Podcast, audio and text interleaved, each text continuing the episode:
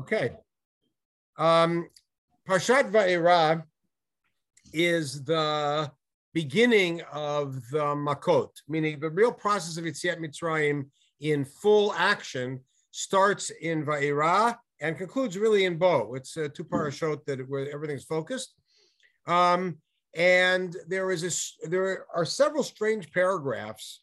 Uh, matter of fact, somebody asked me about this yesterday about the this the odd um, seemingly uh, redundant paragraphs that exist here in the first one, the current the prologue to Yetziat Mitzrayim, which is the beginning of Va'era, where uh, Moshe is again commanded to go to Paro, and Moshe again refuses, and Hashem then sends him with Aaron, and then we have this interruption of the whole lineage, uh, the whole genealogy that leads up to Levi and stops there.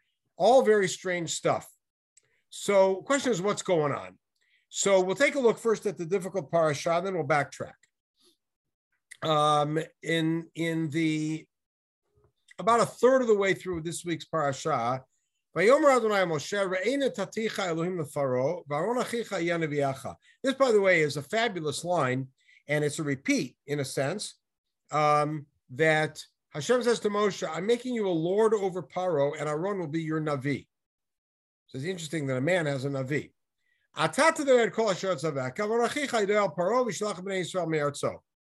So you're going to tell, I'm going to tell you, you will tell what I command, and Aaron will then tell Paro, and he'll send Bnei Israel out. Now, he's not going to send Bnei Israel out, but he's going to tell them to do that. Paro, this little marionette thing. In the meantime, I'm going to harden his heart. I'm going to do lots of wonders in Mitzrayim. Paro won't help. He's not going to listen. It's all telegraphing everything that's going to happen now. I'm going to smash Mitzrayim, I'm going to smack them up. I'm going to take my armies, Am Israel, out with uh, with great judgments. They'll all know that I am Hashem. Good. Okay. Now,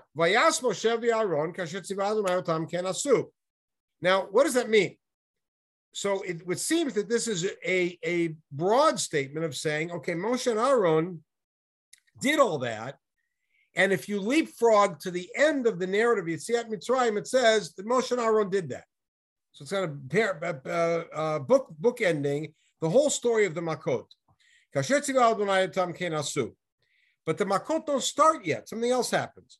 And then we get this odd note, note Moshe ben Shmonim Shana, V'Aaron ben Shalosh Shmonim Shana, V'Dabram el Paro. That Moshe and Aaron are standing in front of Paro, and Moshe is 80 and Aaron's 83. What do I need to know that for?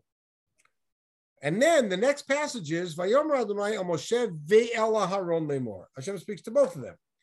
Paro is going to say, let's see some tricks. Let's see some magic. You say to Aharon, Take the staff and throw it, whose staff unclear, and throw it in front of Paro, it'll turn into a serpent. They come. El Paro, and Aaron throws his staff down, and the staff turns into a serpent, and the whole thing plays out. And then the the uh, we have the dam starts and the makot start. Again, this par- this whole section seems to be extra. It seems to be extra in that Mo, that Moshe is being told that Aaron is your spokesperson. We already had that at the Sneh. It seems to be extra in that um, that um, Hashem speaks to Moshe and he's going to speak to Aaron and, and parlay the words further. We already have that. The notion, the, the mention of how old they are seems to be superfluous. It, it's kind of strange, the, the, the entire passage. And then what gets stranger is before this, and this is out of order, before this, we have this genealogical insert. And the insert is interesting. These are the heads of the families. Bnei Reuven, we get the Reuven families. Then Bnei Shimon, we get them. And by the way, in none of those cases are we given any ages. And then Ve'ela Shmot Bnei Vila told Dotam. Gershon Katum We're told who get who Levi's kids are. So we had Reuben's kids, Shimon's kid, Levi's kids. So far, it is we expect the next pasuk is to be Ubnei Yehuda, etc. But instead, Ushne Chaye Levi. How old is Levi? Sheva Shloshim Shana. He lives to 137. Okay. Then we hear about Bnei Gershon, and then we hear about Bnei Kahat. So we're going through the families of Levi. And again, the only one that we got years, a span of years for was Levi. And then Kahat, Amram v'Yitzhar v'Chavron v'Uziel, Kahat's kids. Ushnei chaye Kahat, u'shalosh u'shmonim ma'at That Kahat lived to be um, 133. Then we finish Bnei Levi. So it there's something strange here. First of all, we've been told about Ruvain, Shimon very quickly, like we had back in Vayigash, where we're told their kids' names. That's it. And now we're to, when it comes to Levi, suddenly we're told how, how long Levi lived. And then we focus on one family, which is Bnei Kahat, because in there we find out how long Kahat lived. Then we Medei we dispense with Levi, and we figure we're going to go to Yehuda instead. Vaikach Amram et Yocheved Dodato lo Isha. Amram married his aunt because Amram is a grandchild of um, of Levi, and Yocheved, of course, is a daughter of Levi. So he marries his aunt. Uh, Vatela though at Aaron viet Moshe. And who did she give birth to? Aaron and Moshe. All right. And again, we're given an age. So so far we've gotten the age of Levi, then Kahat, then Amram. And then we're told the other children of Kahat, who their kids are, again, no ages. And then we're told that Aharon marries Elisheva, and he has four kids, and Nadav and Avihu, Elazar, Itamar. And then we're told other members of Kahat's family. And then we're told who Elazar marries. So we're going down generations. And then this whole genealogy ends with a seemingly simple phrase, which is not at all simple. Who Aharon Umoshe. Now, what is that doing there? So, what that seems to be doing there is it seems to be explaining and justifying this entire section. Because if you look at the section, the first thing that strikes you as weird is what's it doing here at all? I already know who all the families are back from Vayigash. I got a full count of the families. I'm not being given any new information here because I'm told who um, who Ruvain's kids are, the same list. I'm told who Shimon's kids are, the same list. I'm told there's Levi is the same list. But then suddenly I see that this genealogy is not a genealogy per se, and it's not a table of families. It is identifying basically the lineage of Moshe and Aharon, Moshe and Aharon. And so it goes to Levi and it stops at Levi. Now you could ask, why didn't it just start with Levi and leave Reuben and Shimon out of it? So there's several explanations, one of which we're actually going to touch back on later on the Shiur. But Reuben, Shimon, and Levi are the three brothers who really get shafted at Yaakov's deathbed. So this seems to kind of bring them back into the fold. The second thing is that we're going in order, showing kavod to Reuben, kavod to Shimon, then Levi. But that's really we want to get to Levi. It's clear that we're not interested in anybody else at this point. But the second thing is that this is all there for the purpose of getting us to Aharon uMoshe, not to Moshe, to Aharon uMoshe. And so, therefore, we have to know how long Levi lived. Then we have to know how long Kahat lived. Then we have to know how long Amram lived, which will give us a sense of the span of years of how long they're in Egypt. Now, of course, it doesn't tell us how long they were there because we don't know how old Levi was when he gave birth to Kahat. And we don't know how old Kahat was when he gave birth to Amram, nor do we know how old Amram was when he gave birth to, to Aaron and Moshe. But it does give us some sort of a span of years of Mitzrayim. We don't care how long Reuven lived, or Chanoch, Yishov and Akranit, or even Merari, because we're looking at a single line that's going to take us to what we need to get to. And it sort of reminds us of the lineage, for instance, at the end of Rut. we say Ela Toldot Peretz. So Peretz, and then we have uh, Chetzron, and then Ram, and Aminadav. And there's other brothers, but we don't care about them because we're really trying to get to David. So in the same way, we're trying to get to Aharon Umoshe. Now it's important that it's Aharon Umoshe. Who Aharon Umoshe? Asher Amar Adonai Lahem Otzir Bnei Yisrael Me'eretz Yisrael Otzir Botam. Hey, Ma'bedabrim Al Paro Melech Mitzrayim Otzir Bnei Yisrael Mitzrayim. And here's the surprise: Who Moshe v'Aharon? And I highlighted those two because they are essentially bookends around this phrase. These are the people that Hashem sent, these, not this, these are the people that Hashem sent to Paro to get Bnei Israel out of Mitzrayim. Who are they? Aharon and Moshe. Who are they? Moshe and Aharon. In other words, Aaron and Moshe in parody. And then at the end, Hashem is only speaking to Moshe. So Hashem speaks to Moshe, but Moshe and Aaron together go to take them out. And now what happens? So with all of that buildup, Hashem speaks to Moshe and says, "Go to Paro and get him out." Right? I don't speak very well, whatever that may mean. We talked about it a couple years ago. How will Paro hear me? This whole piece is very odd. So, in order to understand it, we have to go back to the Sneh because it all starts at the Sneh. How did the Sneh play out? Hashem comes up to Moshe, and how does it start? Hashem says to Moshe, I'm going to recap a lot of this, Paul Peck.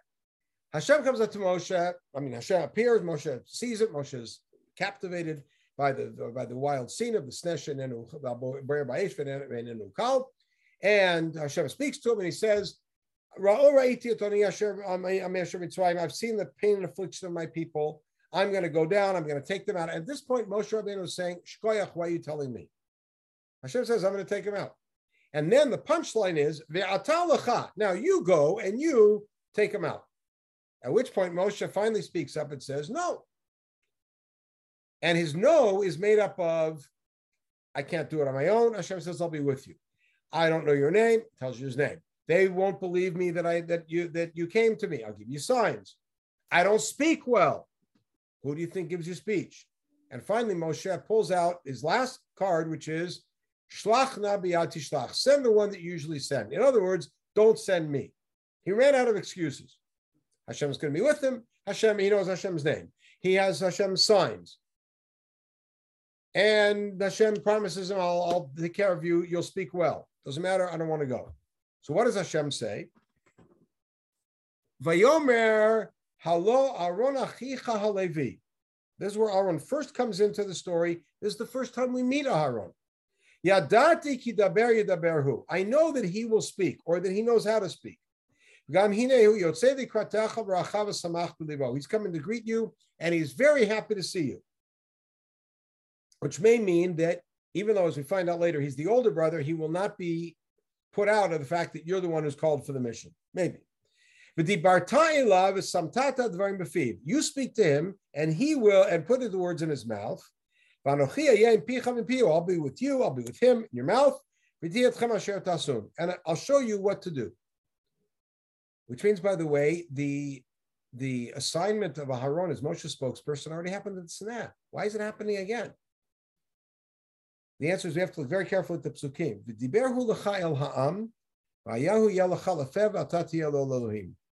He will speak for you to the people. What was it that Moshe did not want to do? Moshe did not want to speak to Bnei Israel. Moshe was afraid to speak to Bnei Israel. Says they're going to ask me what, what my name is. They won't believe that you really appeared. He does not even address the issue of Paro. He addresses the addresses the issue of me as the consummate outsider. I was ripped from the cradle as a youth and brought up in the Egyptian palace. And somewhere when I was in my teens or 20s, I ran away and I've been gone for all these years. And now I'm going to come back. I can't speak to the people. Okay, Aaron will come and speak to the people for you. That's as far as speaking to the people. Because remember, getting Bnei Israel out of Mitzrayim is a question of convincing two audiences. One audience is Paro, but the other audience is Bnei Israel. You got to convince them that they're going to walk into the desert and there's really something they're waiting for them, that there's something that they're going to, that you're really their leader, that Hashem hasn't abandoned them. All of those things that you got to convince them of. And then you got to convince Paro to actually let them go. We forget about the first part because we put so much emphasis, especially at the Seder, we put so much emphasis on the interaction with Paro. And the text puts so much emphasis because starting after the first piece that we saw goes Makot, and Makot is all about Moshe against Paro. We forget there's also Moshe and the people. And that's what happens here. Okay, so now what happens right after the Sneh? Moshe comes back to Yitro and he says, I want to go see how my brothers are doing in Egypt. And Yitro says, Go ahead. And now by, what happens? Vayomer Adonai el Hashem speaks to Aaron. What does he tell him? go out to the desert and meet Moshe. And he goes to Har Elohim. They meet at Har Sinai. Again, Moshe Aaron called the Adonai Asher Shlachol. Moshe tells Aharon the words and the signs. These are all things to bring to whom? To Bnei Israel. So far, it's going fine. Vayelech Moshe v'Aaron. They go together. Vayasfu Kozik Bnei Israel. They gather the elders of Bnei Israel. So Hashem said to Moshe, "Tell them, bring them out. Eretz Tovar Chava, Eretz Hakmeni Vachiti, etc." And he says that to Aaron. Aaron relays it to Bnei Israel, and Aharon does the otot. Aaron takes the stick and throws it on the ground. Aaron throws the water on the ground and turns to blood. And it worked. They believed it. So they believed, maybe as a result of the signs, but they also heard that pakad, and that might be because of pakod yifkod. In other words, they're all ready to go. Okay, what happens next? Moshe and Aaron together come to Paro, but Moshe speaks. And Paro says, No way, I'm not going to let you go. And, and, and he turns to them and says, Lama Moshe Aaron Masad, which means Moshe took Aaron in with him, but Moshe was the one who spoke. Right? And um, and and he said, Ko Amar Adonai Yisrael Bamidbar. So what's happened? As they leave uh, the palace, and you can see it's Moshe who spoke to, spoke alone, even though it says Vayimru, you'll see it's Moshe who spoke alone. As they leave the palace, they bump into the Jewish leaders who are enraged. Before you got here, we had a livable situation. Now it's unlivable. And what happens? Moshe alone approaches God and says, Adonai, why are you making things worse? Why did you send me? Send me, me. el paro. Since I came to paro, to speak in your name. Things have gotten worse. You haven't saved anybody. Nothing's happened. Very difficult. So, what, what's what's the sequence of things going on? So to cap it off, before we take a look at this parsha and then go back to ours. Moshe is summoned by God to bring Bnei Israel to Mitzrayim, and there's two audiences he has to address. And the rest of the interaction between Hashem and Moshe is about one audience, and that is Bnei Israel. You're going to lead Bnei Israel. You got to convince them to go, etc. And Moshe says, I can't. They won't believe me. I don't know your name. I don't signs, whatever it is. I don't know to speak. And at that point, Aaron is assigned as Moshe's spokesperson to Bnei Israel, which makes all the sense in the world.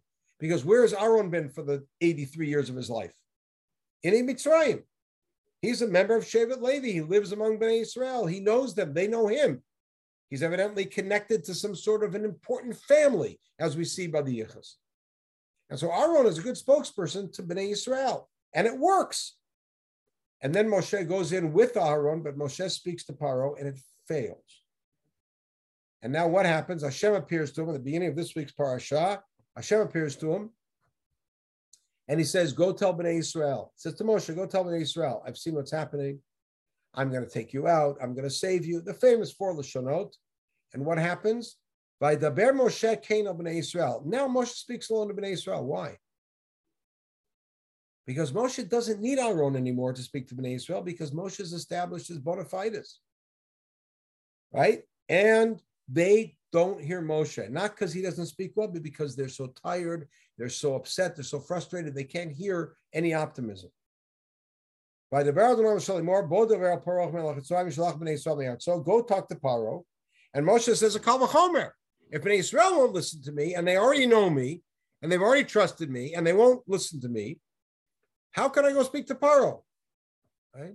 So what happens?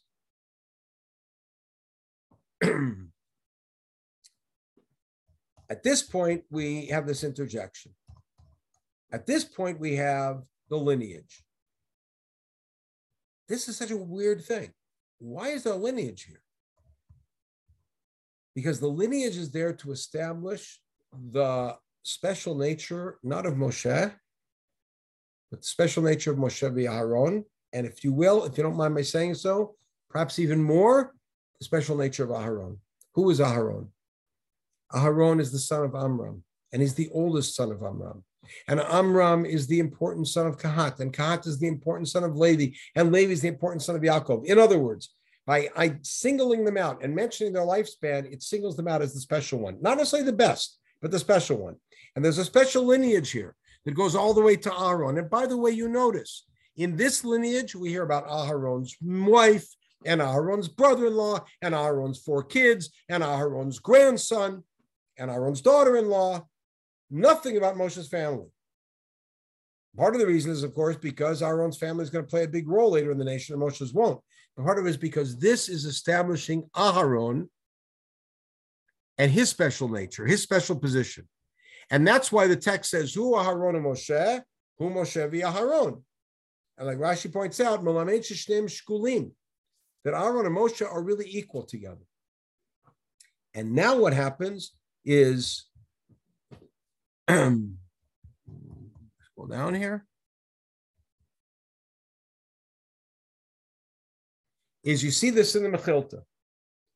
In, in Parshat HaChodesh, Vaidaber Adonai Moshe v'el Aharon be'eretz Mitzrayim lemor. The Mechilta says, Lama Nemar, Lefi Shomer, Vayomer Adonai Moshe, Re'ena Tatich Elim Lefaro. Right? At way back, Hashem said, I'm going to make you the Elohim of Paro, and Aaron will be your Navi. That's the fix here. Ainli Ela Moshe Dayan the Paro. All I know is that Moshe was the one judging Paro, rebuking Paro. Aaron Minayin, how do I know that Aaron was too? To Lamar, Moshe V'Ela Haron. Hekish Aaron the Moshe. Aaron and Moshe are put on as a parallel. Ma Moshe Ayad Dayan the Paro, Pharaoh hayadon the Paro. Ma Moshe Ayad Omer Dvarav V'lo Yarei. Ayad Omer Dvarav V'lo Yarei. Just like Moshe spoke without fear, Aaron spoke without fear also. And we have several examples of this that the Midrash then plays on. Kodem Masa. I might think whoever comes first in the text is more important. So what did it say? Hu Aharon and Moshe. Moshe and Aaron, Aaron and Moshe. And Kayotse Badavar, they say Shamayim Va'aretz in the creation. So then the next, the Pasuk in Perak says Shamay Eretz v'Shamayim. The same thing you say is um, Adonai Avicha Avraham Yitzchak Yaakov. You might think Avram is the most important. Therefore, in Vayikra it says In other words, don't make the mistake of thinking that because someone's mentioned first, they're more important. And to make sure you don't make that mistake, the Torah is going to mention them in reverse order. And the same thing, and then ish tirau. Your parents are put on an equal footing. And we have an, another example of Kalev and Yehoshua also. Now, what's the point of this whole thing?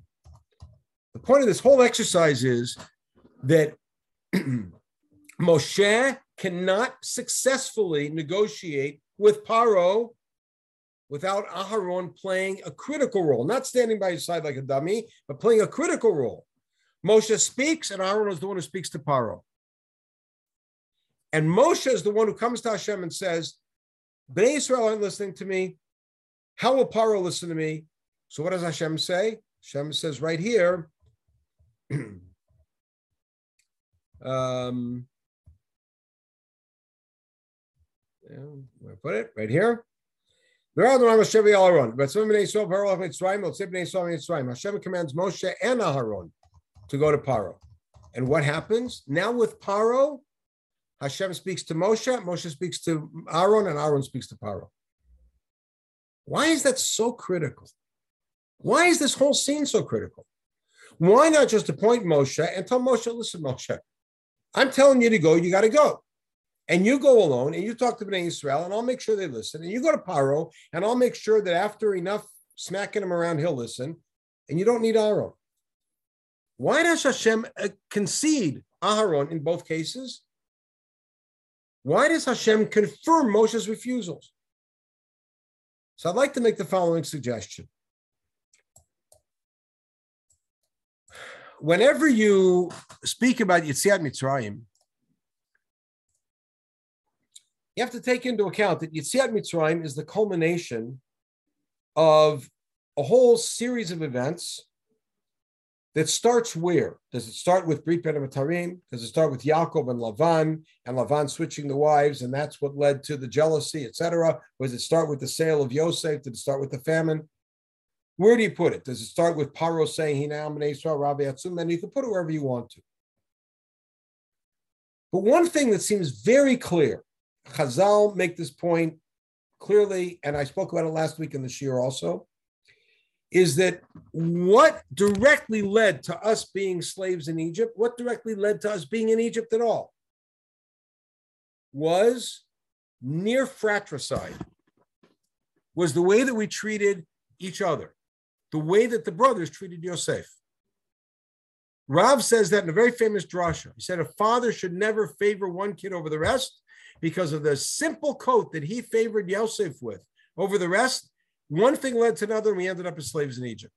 Rav points the finger at Yaakov for, for, for bad fathering, and that's the reason that we ended up as slaves. Very powerful statement. But I want to draw your attention to something broader in Breshit. You know, in Breshit, we have lots of brothers. And in many cases, the brothers don't get along or have to be separated. Cain and Hevel, Ham from Shem and Yefet, and then, of course, Yitzchak separated from Ishmael, famously Yaakov and Esav. Finally, we get to the Mishpucha. Yaakov's got 13 kids that we know of. He's got 12 sons. And how do the sons operate? So we, we famously look at Yosef and they don't like Yosef. Okay. But I want you to notice what happens. Who picks the flowers and brings them to Leah? Reuven. Who offers to be the guarantor for Binyamin? Yehuda. There's only one place in all of Breshit where brothers work together. And where's that? Where Shimon and Levi massacre Shechem. The only point at which brothers actually cooperate and work together on a common venture is something that's a very ugly scene that we don't want to think of.